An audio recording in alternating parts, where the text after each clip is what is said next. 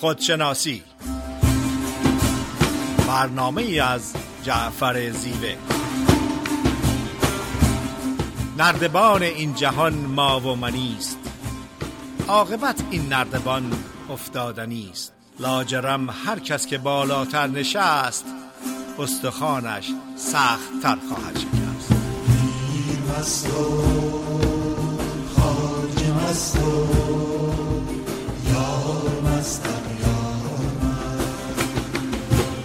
سلامت می‌کنم. خدمت شنوندگان عزیز رادیو بامداد جعفر زیوه هستم. صدای ما رو به صورت زنده از ساکرامنتو کالیفرنیا میشنوین. موضوعی که امروز خدمتتون انتخاب کردم که صحبت کنم به نام خلوص قلبی هسته. اونچه که مسلمه هر انسانی در سه ساحت در زمان حال زیست می‌کنه و برای رفتن به ساحت بالاتر میباید ساحت پایینتر رو ترک کنه. عطار شاعر بزرگ و عارف بزرگ ایرانی میفرماید تو ز هستی خیش زیر و زبر نگردی در نیستی مطلق مرغی به پر نگردی. زین ابر تر چو باران بیرون شو و سفر کن زیرا که بی سفر تو هرگز گهر نگردی. این پرده نهادت بردر زهم که هرگز در پرده ره نیابی تا پرده در نگردی. برای رشد و تحول درونی باید مرحله پایینتر رو ترک کرد. و عطار به زیبایی در این شعر اونو مطرح می‌کنه. سه ساعتی که آدمی در اون زیست می‌کنه عبارت است از اول مرحله زیبا شناختی و لذت است. دوم مرحله مقید بودن هستش که توضیح خواهم داد. سوم مرحله خلوص قلبی با عشق هست که هر کدوم از این ساعت ها وقتی ما قرار می‌گیریم یک نشانه هایی دارن یک در واقع نمودهایی را در وجود ما دارن. ابتدا بررسی مرحله زیبا شناختی رو خد... اولین مرحله که آدمی در زندگی با اون آشنا میشه مرحله زیبا شناختی هست زیبا شناختی مرحله جمال و صورته که بیشتر انسان ها در این مرحله متوقف و اسیر زیبایی های ظاهر میشن. مولانا تو داستانی داره توی مصنوی به نام پادشاه و کنیزک. او این داستان رو این گونه بیان می‌کنه. پادشاهی بود می‌رفته مرتب شکار یه روزی میره شکار و یک کنیزکی که همراهشون بوده رو می‌بینه. و در واقع اون کنیزک رو درخواست می‌کنه که بیارنش به قصر. عاشق صورت زیبای این کنیزک میشه و اونو میاره به قصر. وقتی میاره به قصر این کنیزک علا رقم میل خودش عاشق کسی دیگه ای بود عاشق یک زرگری بودش. غذا نمی‌خوره کم کم لاغر میشه. پادشاه از این موضوع ناراحت بود که چرا نمی‌تونه دل اینو به دست بیاره. شروع می‌کنه یه صدا این طبیبا رو جمع کردن و ازشون مشورت میخوادش هر کدوم اینا شروع می‌کنن میگن ما علم می‌کنیم بل می‌کنیم حالشو خوب می‌کنیم. هر کاری می‌کنن علت بیماری این کنیزک رو متوجه نمیشن. چون فکر می‌کردن که این بیماری از جسمش هستش در صورتی که این بیماری از دل در واقع کنیزک بودش. دلش در جای دیگه بود و جسمش در جای دیگری. تا بالاخره بعد از استخاذه ای که به خداوند می‌کنه شب در خواب می‌بینه یک نفر میاد تو خوابش میگه فردا یک طبیبی میاد و به تو کمک می‌کنه که در واقع راز این کنیزک رو کشف کنه صبح که بیدار میشه می‌بینه آره در میگن اون خادمانش بهش میگن که یک آدمی داره میادش یه ریش سفیدی داره لباس سفیدی هم تنشه و اومده با شما کار داره. متوجه میشه که این همون کسی هستش که در خواب بهش ندا دادن. و صدا می‌کنه اونو میاره داخل قصر رو باهاش صحبت می‌کنه اون میگه آره شما یک اتاق به من بدین این کنیزک رو بیارین تا من ماینش بکنم سوالایی رو ازش بکنم تا ببینم که علت این بیماری چیه که روز به روز داره رنگش زرد میشه و نحیف و لاغر میشه و غذا نمی‌خوره.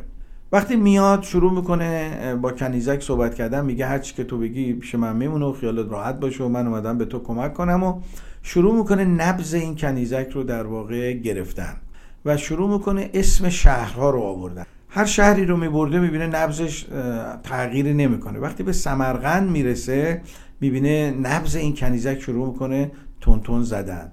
بعد متوجه میشه که آره این یک کسی رو در سمرقند دوست داره که بعد با سوال جوابایی که ازش می‌کنه می‌فهمه که یک زرگری در اون سمرقند هست که این عاشق اون زرگر هستش.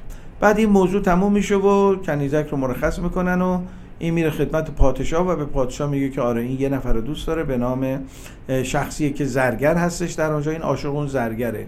بعد میگه که پادشاه خب چیکار کنه میگه هیچی برین زرگر بهش بعد و وعید بدین بگو اینجا خزانه دارش می‌کنم. برش داریم بیارینش. اینجا تا یه کاری کنی که مهر این زرگر از دل این کنیزک بیرون بره. خلاصه میرن و در واقع سربازای پادشاه میرن و بعد بعید کنیزک رو در زرگر رو در سمرقند پیدا می‌کنن. بهش وعده بعید میدن میگن پادشاه گفته تو بیا رئیس خزانه داری باشه و خلاصه اونم زن بچه رو ول می‌کنه. به هوای در واقع این سیم و زر پا میشه میاد در واقع در قصر پادشاه و کنیزک رو می‌بینه. می‌بینه و هم که به معشوقش رسیده هم هم در واقع به سیم و زر دنیا رسیده. خلاصه پادشاه کاری می‌کنه اینا با هم ازدواج می‌کنن. اون در واقع طبیبی که به پادشاه راهنمایی می‌کرده میگه کم کم سم تو غذای این در واقع زرگر بریزین تا کم کم بخوره رنگش زرد بشه و مهرش از دل این در واقع کنیزک بره و همین کار هم می‌کنن. هر روز که غذا درست می‌کردن مقداری هم سم در داخل غذای این در واقع زرگر میریختن و کم کم این رنگش زرد می‌شد لاغرتر می‌شد و کنیزک کم کم چون این زیباییشو از دست می‌داد اندامشو از دست می‌داد قدرت بدنیشو از دست می‌داد زرد صورتش زرد می‌شد کم کم مهر این در واقع از دل میره. تا یه روزی که نزدیک مردن میشه و اون زرگر متوجه میشه که این پادشاه چه بلایی سرش آورده. بعد به خودش میگه تقصیر من بوده از خود منه که بر منه. میگه عشقهایی که از پی رنگی بود عشق نبود عاقبت ننگی بود. متوجه میشه وقتی اسیر صورت شده بوده و برای تجملات برای ثروت زن بچهش هم ول کرده بوده اومده بوده که تو قصر پادشاه از اونورم عاشق کنیزک شده بوده با اینکه زن بچه داشته باشه و سزای اعمالش رو در واقع می‌بینه. مولانا تو این داستان می‌خواد بگه که صرف اصل لذت جویی اصل نیست که ما رو به تعالی روحی برسونه. در این مرحله در واقع زیبا شناختی که مبتنی بر اصل لذت هسته زندگی در واقع صرفا بر اساس لذت پایه گذاره میشه. نه اینکه لذت چیز بدی باشه. ما می‌خوایم بررسی بکنیم. وقتی آدمی در مرحله لذت می‌باشه زندگیش به چه صورتی در میاد؟ منظور از کسب لذت خوردن نیازهای اصیل ما نیازهای غریزی ما نیازهای واقعی ما نیستش. بلکه منظور کسب شهرته. خودنمایی لذتی که از خودنمایی آدم به دست میاد. لذتی که از مطرح شدن در جامعه آدم به دست و وقتی نیستش دچار آسیب های روانی میشه. لذتی که از توجه دیگران می‌خواد کسب بکنه. در هر جایی میره سعی می‌کنه مورد توجه دیگران. خب این یه لذت کاذب منفی نفسانی به ما میده. پس لذا منظور ما از لذت کسب لذت های طبیعی نیستش. پس که لذت هایی هستش که جنبه در واقع ذهنی و اعتباری داره. یکی از عوامل عوارض در واقع نفس در انسان خاصیت تاجر بودنه. چون تاجر توجهش به نوسان قیمت تو بازار دیگه. انسان لذتجو مانند تاجره. به دنبال سود بیشتر و زیان کمتره. انسانی که در مرحله زیبا شناختی هستش تنها دنبال لذته و همواره در وضعیت اندوه و حسرت به سر می‌بره. محروم شدن از بقیه ساحت های وجودی و محدود کردن خود به ساحت لذت به تنهایی در واقع باعث میشه که ما رنج بیشتری رو ببریم. مثالی رو می‌تونم بزنم. در واقع وقتی ما صرفا لذت رو در نظر می‌گیریم از خیلی از انتخابات در واقع دور میفتیم و این از دست دادن سایر انتخابات باعث رنج ما میشه. در مرحله صرف لذت بودن یعنی آنچه که از دست دادیم و آنچه که به دست نیاوردیم. من چرا دوچار اندو میشم؟ یه چیزایی می‌خواستم بهش برسم نرسیدم. یا یه چیزایی رو داشتم دوست داشتم دائمی و جاودانه باشه ولی از دستش دادم. چون با اون چیزها من لذت میبردم. یا اگه بهشون می‌رسیدم احساس می‌کردم لذت بیشتری میبردم. طبیعی که دچار رنج می‌شدم. رشد تکنولوژی علا رقم در واقع چیزهای خوبی که به ما داده مزایای فراوانی که برای ما داشته ولی رنج هایی هم برای ما به همراه داشته. به طور مثال داشتن تعدد انتخابات در زندگی یکی از عوامل رنج هستش. یه مثال ملموسی می‌زنم. فرض کنیم ما میریم توی فروشگاهی خرید بکنیم برای لباس. هزار نوع اونجا لباس داره که ما دوست داریم همه رو داشته باشیم. ولی نه توان اقتصادی اون اجازه میده نه جا داریم این کارو بکنیم نه امکان پذیره. نهایتا یه دونه پیرن یا یه دونه لباس رو انتخاب می‌کنیم و میاییم بیرون. ولی 999 تا محرومیت رو ما تجربه می‌کنیم. به قول عارفان به میزانی که تعدد انتخابای ما بیشتر باشه به همون میزان محرومیت ما هم بیشتر هست. و اصل لذت بر اساس این است تعدد انتخابات. ما همه چی رو می‌خوایم داشته باشیم در آن واحد.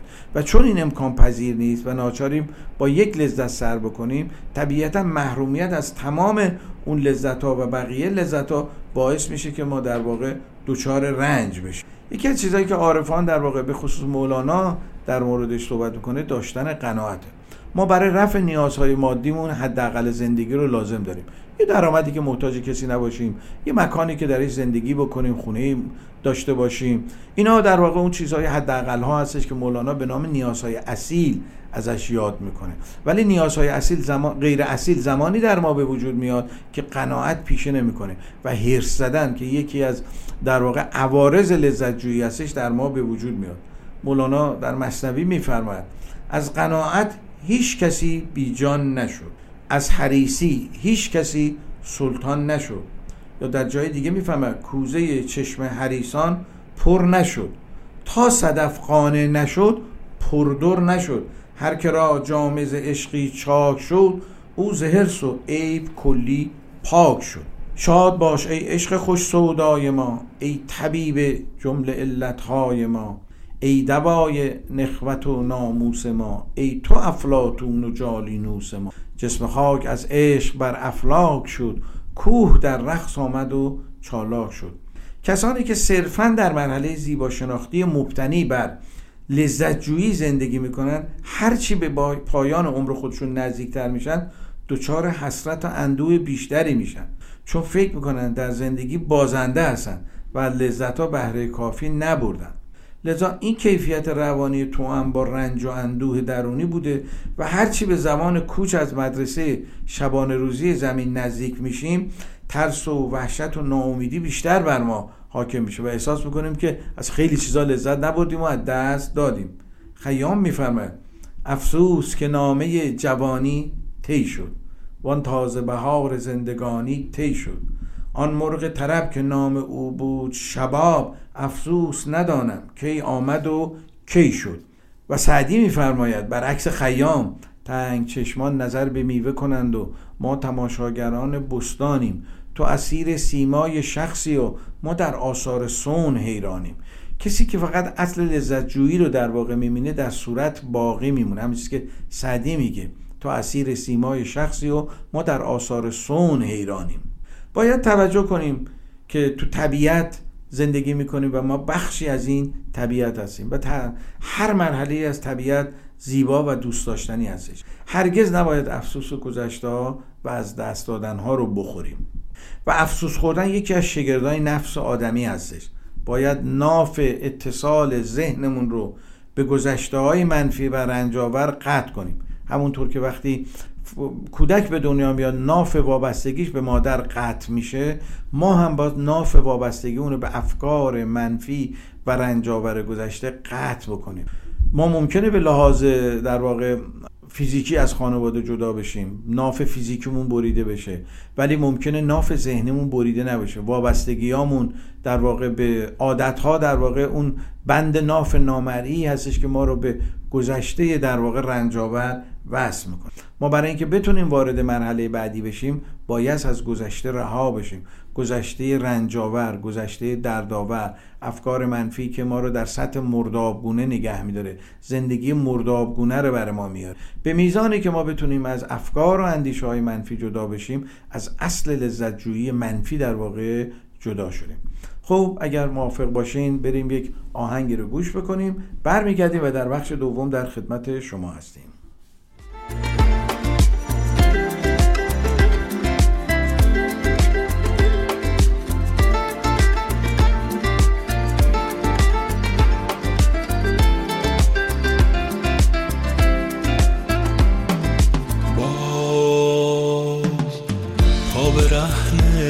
پایت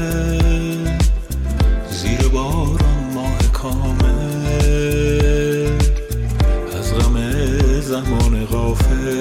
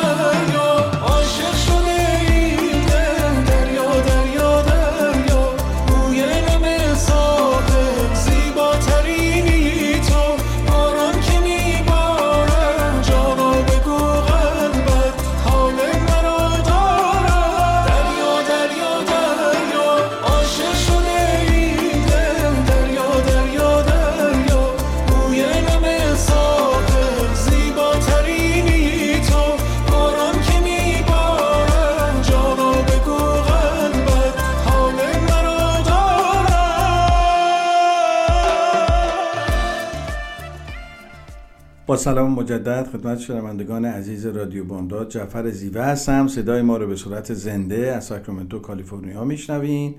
موضوع صحبت اون هم توی که در بخش اول اعلام کردم خلوص قلبی هستش.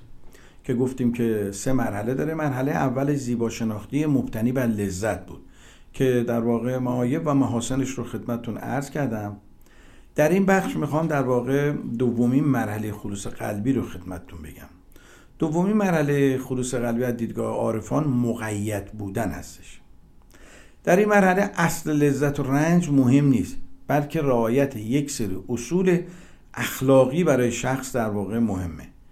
یعنی فرد تلاش می‌کنه تا از یک سری اصولی که به اون پایبنده رهانش البته این اصول برای همه یکسان نیست. و با توجه به شرایط محیطی و شرایط تربیتی و شرایط جغرافیایی که فرد در اون رشد پیدا می‌کنه متفاوته. بعضیا خیلی نسبت به این اصول سختگیر و متعصب می‌باشن و بعضی هم بسیار انعطاف پذیرن فرد مقید سعی می‌کنه به شدت از اصولی که به اون باور داره دفاع بکنه و اصولش رو از دست نده. مولانا شعر جالبی رو تو مصنوی داره. میفرماید سختگیری و تعصب خامی بود تا جنینی کار خوناشامی بود. البته تعصب صرفا تنبیه دینی نداره بلکه عادتها و رفتارها و شرطی های ما هم در ما تعصب به وجود میاره. بعضی ما در خوردن یک غذا در رفتن یک مسافرت در یک معاشرت با کسی جایی مکانی به قدری تعصب شدید داریم که اصلا منجر به اختلاف میشه منجر به با هم خوردن دوستی ها میشه. کسی که در واقع انطاف در افکار و اندیشهاش نداره با طیف کمتری می‌تونه بجوشه. نمی‌خوام بگم که حالا بنده که خودم دارم این حرفو می‌زنم با همه نه. ولی به میزانی که ما بالای 50 درصد با طیف های متفاوت روانی در واقع رفتاری در جامعه ارتباط برقرار می‌کنیم ما به مرحله کمال می‌رسیم. تا اینکه من فقط دو تا دوست داشته باشم سه تا دوست داشته باشم دیگه با هیچ کسی معاشرت نکنم. طبیعی من در یه محدوده و در واقع تعصب ذهنی دارم به سر می‌برم چون بقیه رو قبول ندارم. یا نمی‌تونم باهاشون ارتباط برقرار کنم به میزانی که ما طیف افرادی که با ما متفاوت هستن می‌تونیم باشون ارتباط برقرار کنیم نشانه سلامت روانی ما هستش. به میزانی که از 50 درصد میریم بالاتر احساس نشاط می‌کنیم احساس تنوع می‌کنیم احساس رشد پیدا می‌کنیم. به طور مثال من اگه توی یه باقی برم فقط یه گل رو ببویم. دسته که در اون گال باغ در واقع گلهای بسیار زیادی وجود داره. و اگر من بتونم از عطر همه این گلها لذت ببرم طبیعی که نشاط بیشتری می‌تونم استفاده بکنم. از زیبایی همه در واقع اون باغ می‌تونم استفاده کنم. یعنی انسان در واقع مولانا تو اون شعری که خدمتتون گفتم می‌خواد بگه انسانی که سختگیر متعصبه خامه مثل جنینه. یعنی چی؟ جنین از خون در واقع تغذیه می‌کنه دیگه. ما وقتی به دنیا میایم در شکم مادر از نافمون وصل به مادر و از خون مادر تغذیه می‌کنه. ولی بعد که این ناف قطع میشه ما به یه مرحله بالاتری از زندگی می‌رسیم.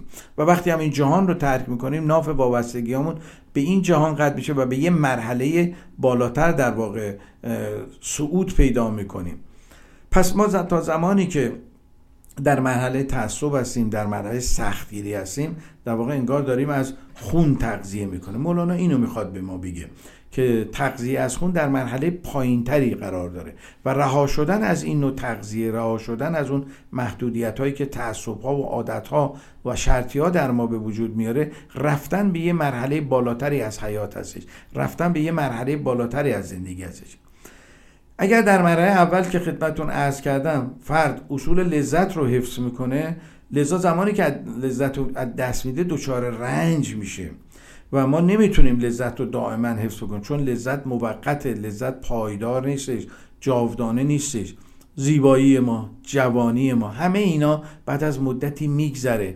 ما کم کم روش پیدا می‌کنیم. پدر و مادرمون از دست میدیم عزیزانمون از دست میدیم. همه اون چیزهایی که برای ما ایمنی روانی و لذت میبودن به مرور از دست میدیم چون جهان جهان ناپایداری است در مرحله مقید بودن به افکار و باورها شخص سعی می‌کنه اصول خودش رو که خیلی مقید و سختگیر هستش از دست نده. این اصول آدم رو در چارچوب های سخت قرار میده.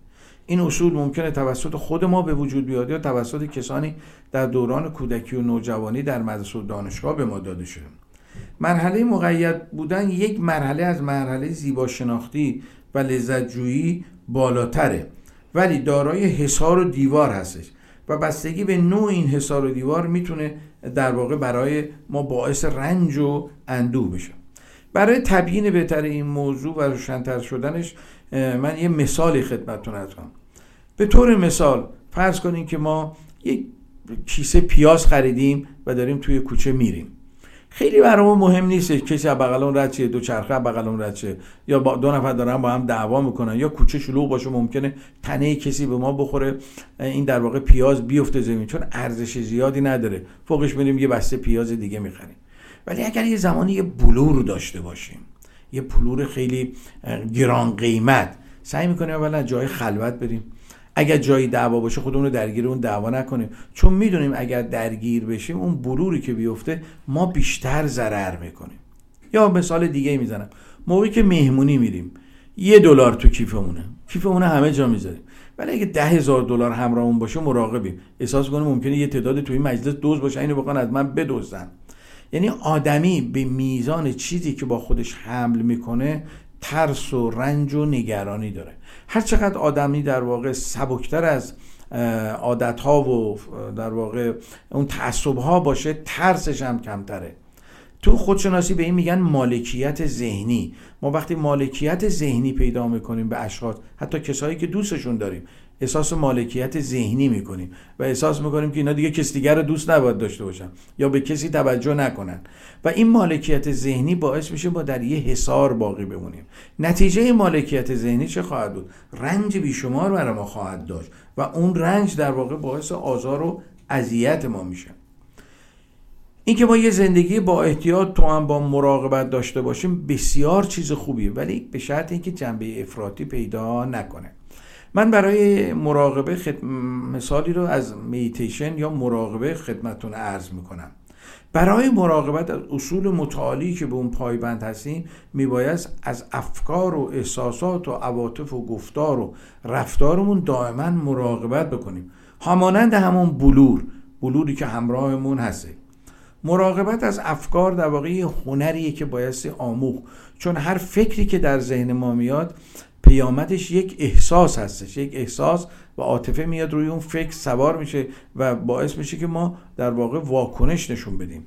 مراقبت از نوع افکاری که در ما میاد. مشاهده افکاری که در ذهن ما به وجود میاد. چه نوع افکاری در ما به وجود میاد؟ آیا این افکار جدا کننده هستن؟ این افکار رنج آور هستن؟ این افکار ما رو در تنهایی ها نگه میداره یا ما رو به جمع وصل می‌کنه؟ در ما نشاط و شادی و شور و شوق و شعف ایجاد می‌کنه یا در اون حسار تنهایی ما رو فرو می‌بره؟ به میزانی که ما از افکارمون مراقبت می‌کنیم طبیعتا شادتر پرنشادتر هستیم. اجازه نمیدیم که اختیارمون در دست افکارمون باشه. من همیشه این مثال رو در کلاس ها زدم. ما صبح که بیدار میشیم ذهن ما کنترل ما رو به دست می‌گیره. بعضی موقع ما رو به بالای شهر می‌بره ساختمون های زیبا در جاهایی که ثروتمندا هستن و در ما ایجاد حسرت می‌کنه. بعضی موقع ما کشتی وجود ما رو به گل مینشونه. دو ساعت ما رو ور میداره می‌بره در ناکجا آباد رها می‌کنه و ما اصلا متوجه نمیشیم. بعد از دو ساعت برمیگردیم به اون مکانی که هستیم می‌بینیم دو ساعت در انرژی های منفی شناور بودیم. چه عاملی باعث شده؟ برای اینکه ما مراقبت از افکار و احساساتمون نداشتیم. مدیریت بر افکار, افکار و از در واقع احساسات یکی از هنرهای آدمی هستش. کسی که این هنر رو نیاموزه کسی که این هنر رو در واقع یاد نگیره همیشه در تلاطم افکار و عواطف و احساسات منفی در واقع قرار داره و دائما در معرض رنج و اندوه هستش. مدیریت و کنترل افکار و احساسات به ما کمک می‌کنه. در مکتب Zen meditation که من یه سفری رو به ژاپن داشتم و در اونجا دوره ای راجع به Zen meditation میگرد طی کردم یه استاد Zen در اونجا بود میگفتش که قایق رو به آدم میدن که از رودخونه رد بشه. بعضی ها این قایق رو در خشکی هم رو سرشون می‌ذارن و با خودشون حمل می‌کنن. ما فکر رو لازم داریم در زمین های علمی در زمین های واقعی. ولی اگر این فکر وقتی ما به ازای بیرونی نداشته باشه و در خلوت و تنهایی رهاش کنیم ما را اسیر خودش می‌کنه. دائما به گذشته می‌بره. دائما میره کنکاش می‌کنه. من افکار منفی گذشته رو به مردگانی تشبیه می‌کنم که در حافظه ذهن وجود دارن. کسی که دائما با مردگان معاشرت می‌کنه طبیعیه که روحیه پرنشات و شادی رو نخواهد داشت. افکار ما حافظه ما در واقع قبرستان افکار ما هست. چقدر خوبه که مراقبت بکنیم و افکار مثبت رو در زندگی انتخاب کنیم. افکار مثبت به ما کمک می‌کنه که در نشاط در واقع به سر ببریم و این نشاط به ما کمک می‌کنه که سلامت روانیمون بالا بره. دفاع طبیعی بدنمون در واقع قوی تر بشه. مولانا در واقع در یک داستان بسیار زیبایی توی مصنوی موضوع کسی رو به نام نحوی و کشتیبان اسم داستانش هستش بیان می‌کنه. نحوی کسی بوده که در واقع دستور زبان عربی رو برد بوده. مولانا می‌خواد بگه که تو این داستان در واقع این دیالوگی که بین اینا هستش مقید بودن یعنی چه؟ میفرماید آن یکی نحوی به کشتی در نشست. رو به کشتیبان نهاد آن خودپرست. گفت هیچ از نحو خانده ای گفت لا. گفت نیم عمر تو شد فنا. یه بابایی که علم در واقع دستور زبان عربی رو بلد بوده و خیلی هم ادعاش می شده سوار یک کشتی میشه. از اون خودخواهی و خودنمایی که از این دانستگی درش به وجود اومده بوده از اون کشتیبان سوال می‌کنه که تو علم صرف و نحو رو بلدی؟ بنده خدا ناخدا میگه نه بلد نیستم کار من. میگه نصف عمر فنا هستش.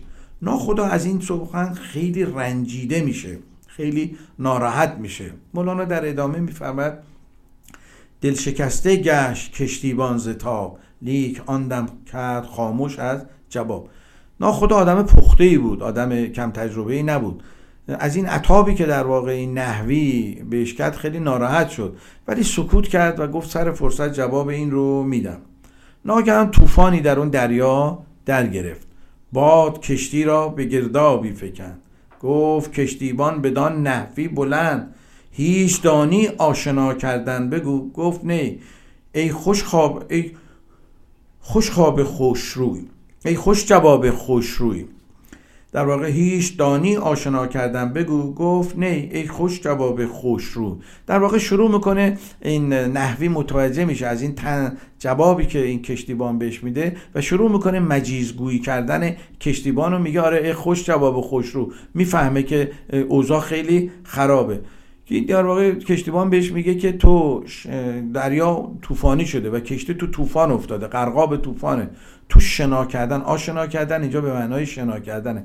تو شنا کردن بلدی؟ این نحوی میگه نه ای کسی که خوشرو هستی خوش زبان هستی شروع می‌کنه در واقع زبون ریختن و متوجه میشه که بد جایی گیر کرده.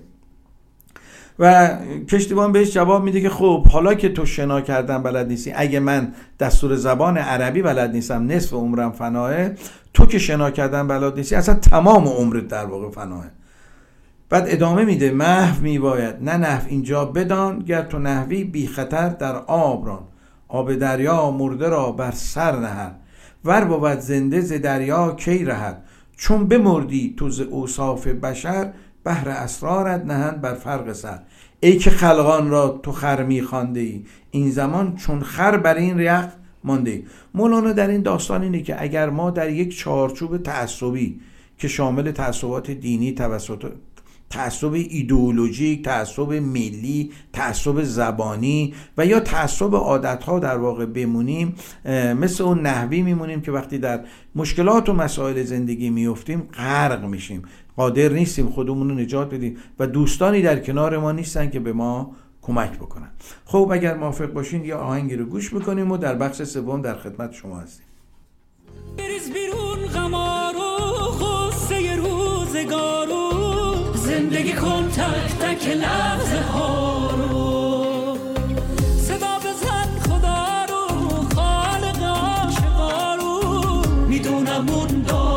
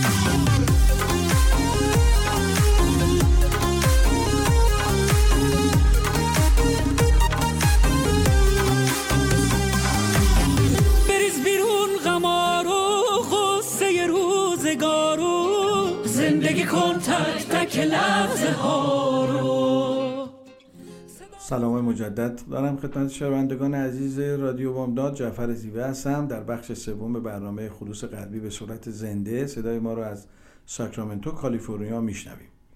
گفتم که خلوص قلبی سه مرحله داره در وجود ما. مرحله اولش گفتم زیبا شناختی به مبتنی بر لذت که محاسن و معایبش رو خدمتتون عرض کردم. مرحله دوم مقید بودن در افکار بود که محاسن و معایبش رو در خدمتتون گفتم که چگونه افکار متعالی دارای محاسن هستش و افکار منفی دارای معایب در این مرحله هم می‌خوام مطالبی رو در رابطه با خلوص قلبی که موضوع صحبت امروز خودشناسی هم هستش خدمتتون عرض کنم.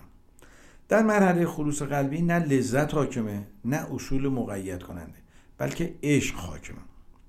کسی که در خدمت به معشوق زندگی می‌کنه معشوق برای او بالاترین و والاترین چیز هستش. البته مراد از معشوق در اینجا همون معشوق ازلی و ملکوتی هستش که در واقع عشق به خداونده. مولانا در دفتر اول قصه عاشقی رو داره که به خانه معشوقی میره و در می‌زنه.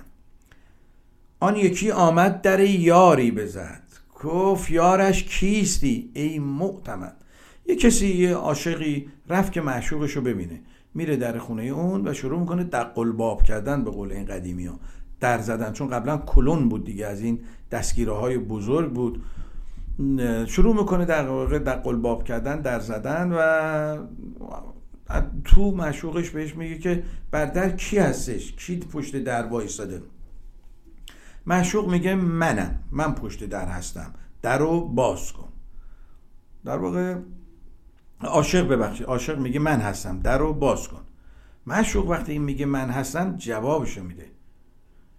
گفت من. گفتش برو هنگام نیست. بر چنین خانی مقام خواب نیست. معشوق بهش میگه تو اومدی به دیدن من و وقتی من در رو از تو می‌پرسم کی پشت داره میگی من. تو هنوز خامی هنوز منم داری. در حضور معشوق در حضور کسی که دوستش داری دم از منیت و خودیت می‌زنی تو خام هستی. و در ادامه مولانا میگه خام را جز آتش عشق و فراغ کی پزد؟ کی وارهاند از نفاق؟ معشوق بهش میگه تو خام هستی. و حالا زود منو ببینی. باید از من دور بشی و این آتش دوری این آتش عشقی که در وجودت هست و آتش ندیدن باعث بشه تو پخته بشی. تو هنوز خام هستی. هنوز دم از منم و منیت می‌زنی. این در واقع عاشق تو ذوقش می‌خوره و میره به سفر. میره فکر بکنه ببینی چی گفته. هنوز حرف معشوقش رو نگرفته. هنوز متوجه منظور معشوقش نشده. رفت آن مسکین و سالی در سفر. از فراغ دوست سوزید در از شرر. میگه این عاشق رفت از فراغ و دوری اون دوست در واقع از آتیش اون دوری شروع می‌کنه در واقع به سوختن و دور میشه و شروع می‌کنه فکر کردن. بعضی موقع بر ما یه مشکلاتی پیش میادش و نمی‌دونیم علتش چیه. میریم قدمی می‌زنیم جایی میریم با دوستی مشورت می‌کنیم ببینیم این اشکالی که پیش اومده چی بوده تا متوجه اشتباهمون بشیم. حدود یک سالی در واقع این عاشق از معشوقش دور میشه میره به یه سفری. و وقتی که برمیگرده متوجه میشه که چی بوده؟ پخته شد آن سوخته پس بازگشت. باز گرد خانه انباز گشت. ما هممون سوخته عشق هستیم چون زمانی که به دنیا میایم عشق به صورت فطری در وجود ما هستش. ولی پخته عشق نیستیم. سوختگی با پختگی فرق داره. یه نکته بسیار روانشناسی هستش که مولانا به زیبایی داره در واقع بیان می‌کنه. برای اینکه از در واقع سوختگی به پختگی برسیم باید سفری رو انجام بدیم. مولا صدا در کتاب اسوار اربعه یا سفرهای چارگانه نکته بسیار خوبی رو در این سفر اعلام می‌کنه. اولین سفر سفر از خود به خود هستش.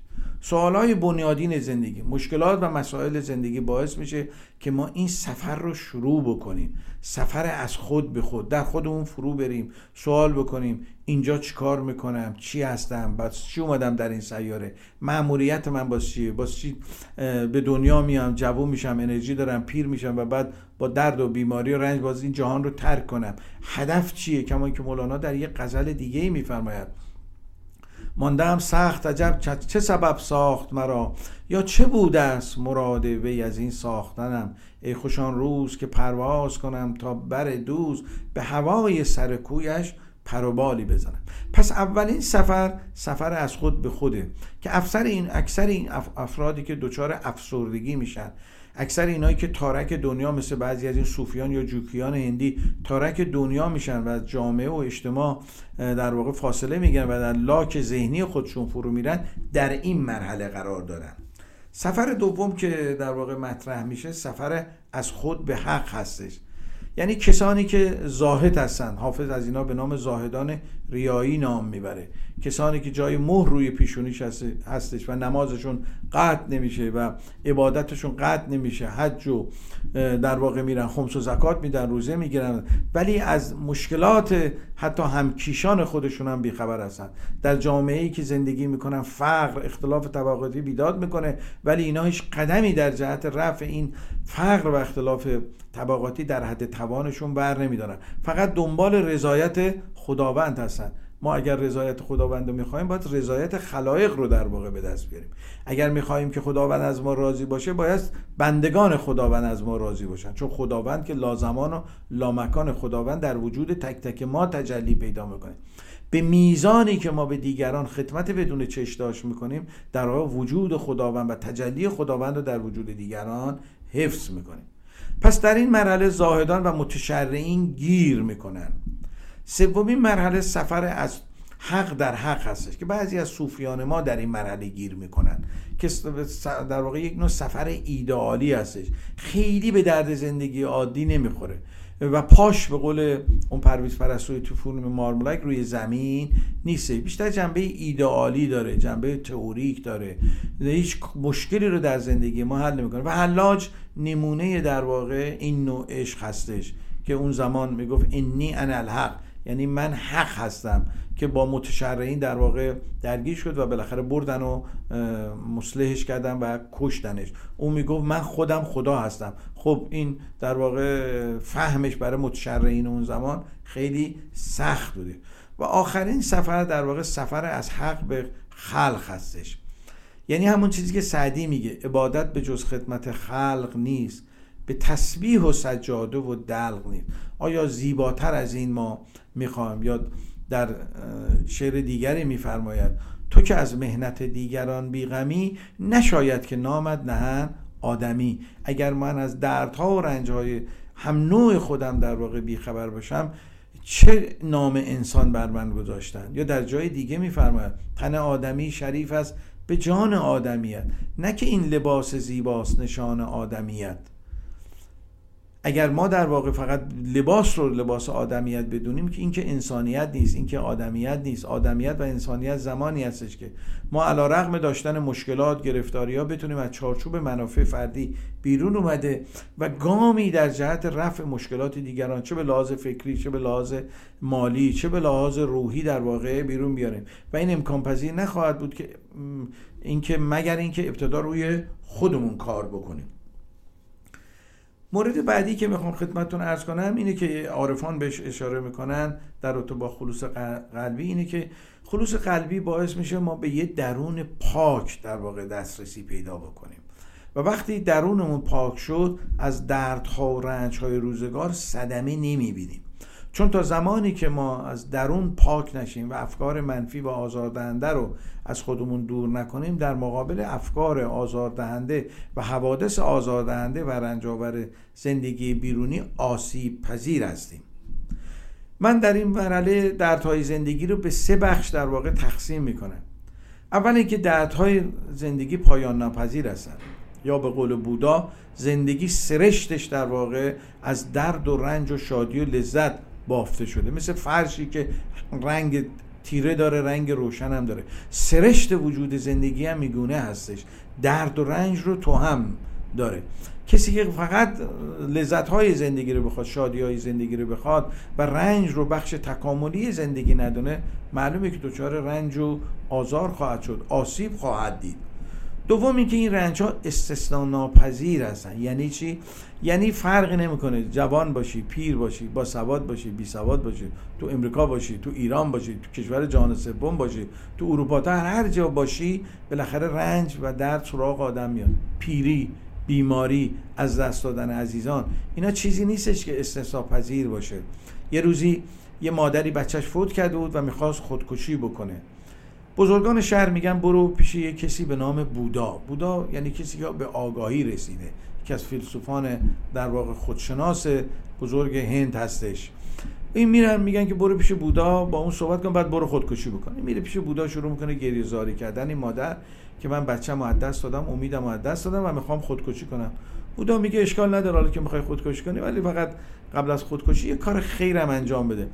میگه چی؟ میگه من صبونه نخوردم گرسنمه برو در خونه اولین خونه ای که رسیدی یه کاسه شیر برای من بگی بیا. حداقل یه عمل خیلی برای شادی رو پسرت انجام داده باشه. میگه باشه. منتها میگه یه شرط داره. در هر خونه ای میری برای اینکه این شیر رو من اثر خوب بذاره ازشون سوال بکن کسی تو خونه نمرده باشه که ناراحت نباشه. این میره در خونه هر کسی رو می‌زنه میگه آره من برای بودا چون بودا رو تو اون شهر میشناختن. به عنوان یه پیر خردمند.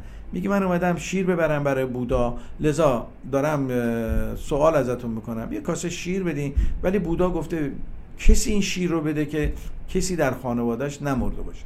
در تمام اون شهر در واقع میگرده هیچ کسی نبوده که عزیزش شاید دست داده باشه.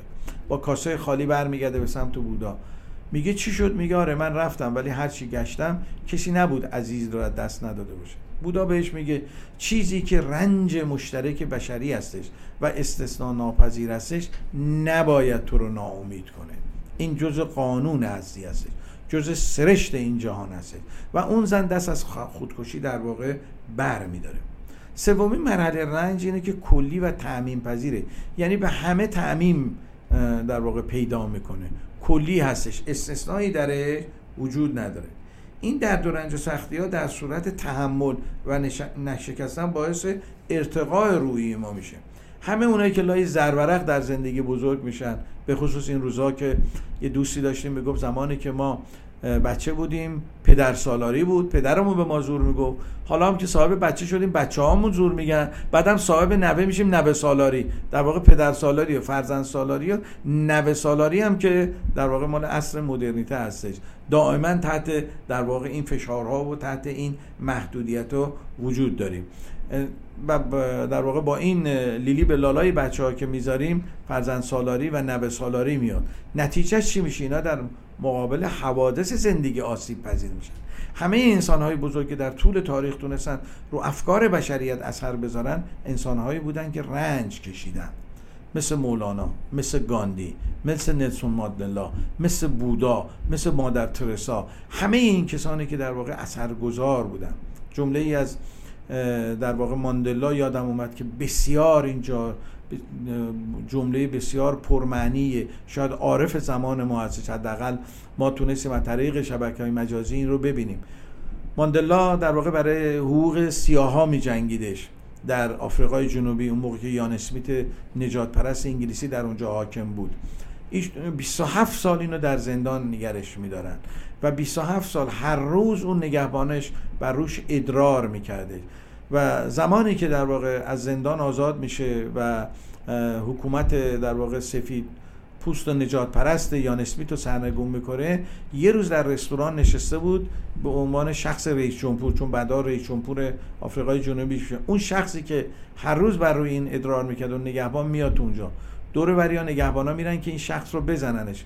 ماندلا اجازه نمیده و میره سر میز اون و اونو دعوتش می‌کنه سر در واقع میز خودش و اون فرد شرمنده میشه و اونو میبخشه. یا در یه مثال دیگه ای میگه هر روز که در زندان که بود زندان انفرادی بود هر روز که زندانبان من پنجره رو باز می‌کنه که به من غذا بده اون دریچه رو او تاریکی می‌بینه و من روشنایی. شما توجیه رو ببینین. از این زیباتر یکی که در 27 سال در زندان بوده این توجیه زیبا رو داره. پس انسانهایی که در سختی قرار می‌گیرن می‌تونن با سختی ها مبارزه کنن. صرف رفاه داشتن نمی‌تونه. رفاه چیز خوبیه. به شرط اینکه اگر یه زمانی از دست دادیم نشکنیم. آسودگی چیز خوبیه. به شرطی که آماده پیچهای زندگی رو داشته باشیم. زندگی اتوبان نیست که ما گازشو بریم. زندگی پیش داره دست انداز داره بالا و پایین داره سربالایی داره سرپایینی داره طوفان داره گردنه داره. همه اینا رو در نظرمون داشته باشیم و لحظه لحظه های زندگیمون لذت ببریم. ما باید تلاش کنیم که با خلوص قلبی تحملمون رو بالا ببریم. ما در هر کجا که زندگی می‌کنیم اونجا شاهد نابرابری ها ناعدالتی ها خواهیم بود. لذا نباید در مقابل اونها بشکنیم. نباید به دنبال مدینه فاضلی در ذهنمون باشیم. کما اینکه حافظ میفرماید آدمی در عالم خاکی نمی آید به دست. عالمی دیگر به باید ساخت و از نوع آدمی. انسانهای قوی به لحاظ درونی افرادی هستند که می‌تونن با, تم با وجود تمام دردها و رنجها رضایت از زندگی داشته و جهت کاهش رنج دیگران حرکت بکنن. یکی از مواردی که عارفان به اون در واقع بسیار اشاره می‌کنن اینه که فقط با عشق ورزیدنه که ما می‌تونیم در واقع به این مرحله برسیم. عشق ورزیدن به دیگران با خلوص نیت و این امکان پذیر نخواهد بود مگر در خدمت چشم داشت به دیگران. وقتی خدمتی به دیگران می‌کنیم در واقع ازش انتظار نداشته باشیم. بین اصول و عقاید ما با قلب و کلام ما اگر هماهنگی وجود نداشته باشه میشکنیم. اینا مواردی هستش که من خدمتتون میگم که می‌تونه در واقع به خلوص و پاکی درون ما کمک کنه. یعنی بین ذهن و زبان و قلب ما هماهنگی باشه. هر آنچه که در ذهنمون است به زبان میاریم تو قلبمون هم در واقع باشه. در زبان چیزی نگیم و در قلب چیز دیگه. به قول مولانا دست در کاری و دل در کار دیگری داشته باشیم. این سه ساعت ذهن و زبان و دل اگه بر هم هماهنگ باشه نشانه خلوص درونی ما است مولانا میگه پس زبان محرمی خود دیگر است. همدلی از همزبانی بهتر است. صرف همزبان بودن دلیل نیست که همدل هم باشیم. همه جای دنیا هم زبان انگلیسی زبان فارسی زبان هندی زبان همه زبان چینی زبان همه این زبان های دنیا آدما هم زبان هستن ولی الزاما به معنای همدل بودن نیست. همدل بودن خلوص قلبی میخواهدش. در ظاهر و باطن یکی باشیم. خلوص قلبی این رو به ما میگه. اگر در ظاهر چیزی میگیم در باطن هم همون بگیم. در ظاهر مجیز نگیم پشت سر بریم چیزی بگیم. ظاهر باطن یکی بودن شهامت میخوادش. انسان ترسو انسان بزدل انسانی که دارای مشکلات روانی هستش شهامت گفتن حرف رو در حضور دیگران نداره. ترس های روانی در از دوران کودکی درش مونده. خلوص باطن خلوص قلبی یعنی شهامت این رو داشته باشیم. اگر چیزی رو پشت سر کسی میگیم به جای اینکه پشت سرش بگیم بریم در حضورش بگیم. الان هم که تلفن هستش نیازم نیست چش تو چش باشیم. فلانی این حرفی که زدی من رنجیده شدم. این کاری که من کردی رنجیده شدم. یا فرد توضیح میده ما قانع میشیم یا اگر توضیحش قانع کننده نبود ارتباطمون رو قطع می‌کنیم. ما دوستی انتخابه. ما پدر مادر فرزند و اینا رو خودمون انتخاب نکردیم فامیل و بستگان خودمون. ولی دوست رو خودمون انتخاب کردیم.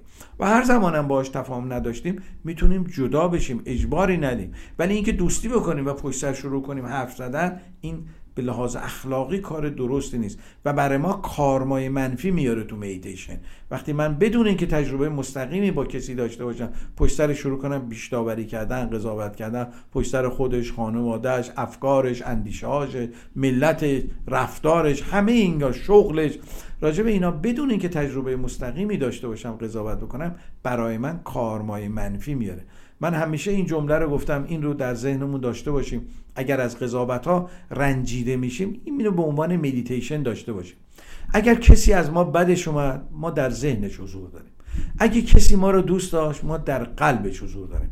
به هر حال ما حضور داریم. ولی مشکل اون فردی هستش که از ما بدش میاد او در ذهنش ما رو نگه داره شب ناراحت میخوابه و ما شب راحت میخوابیم.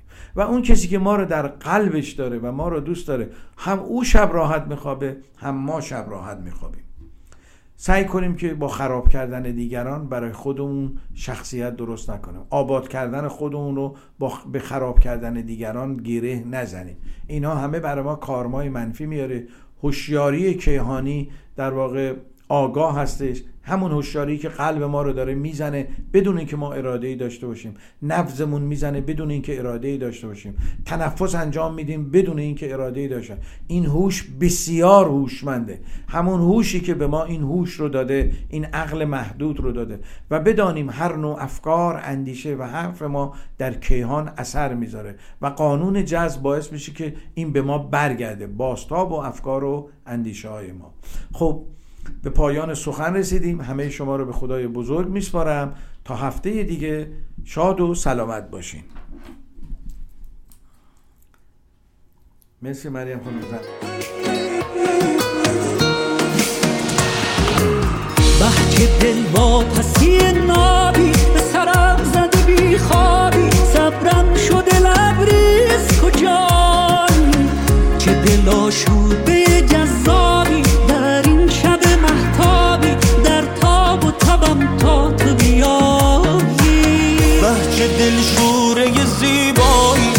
خلوت و تنهایی دل در دل من نیست. کجایی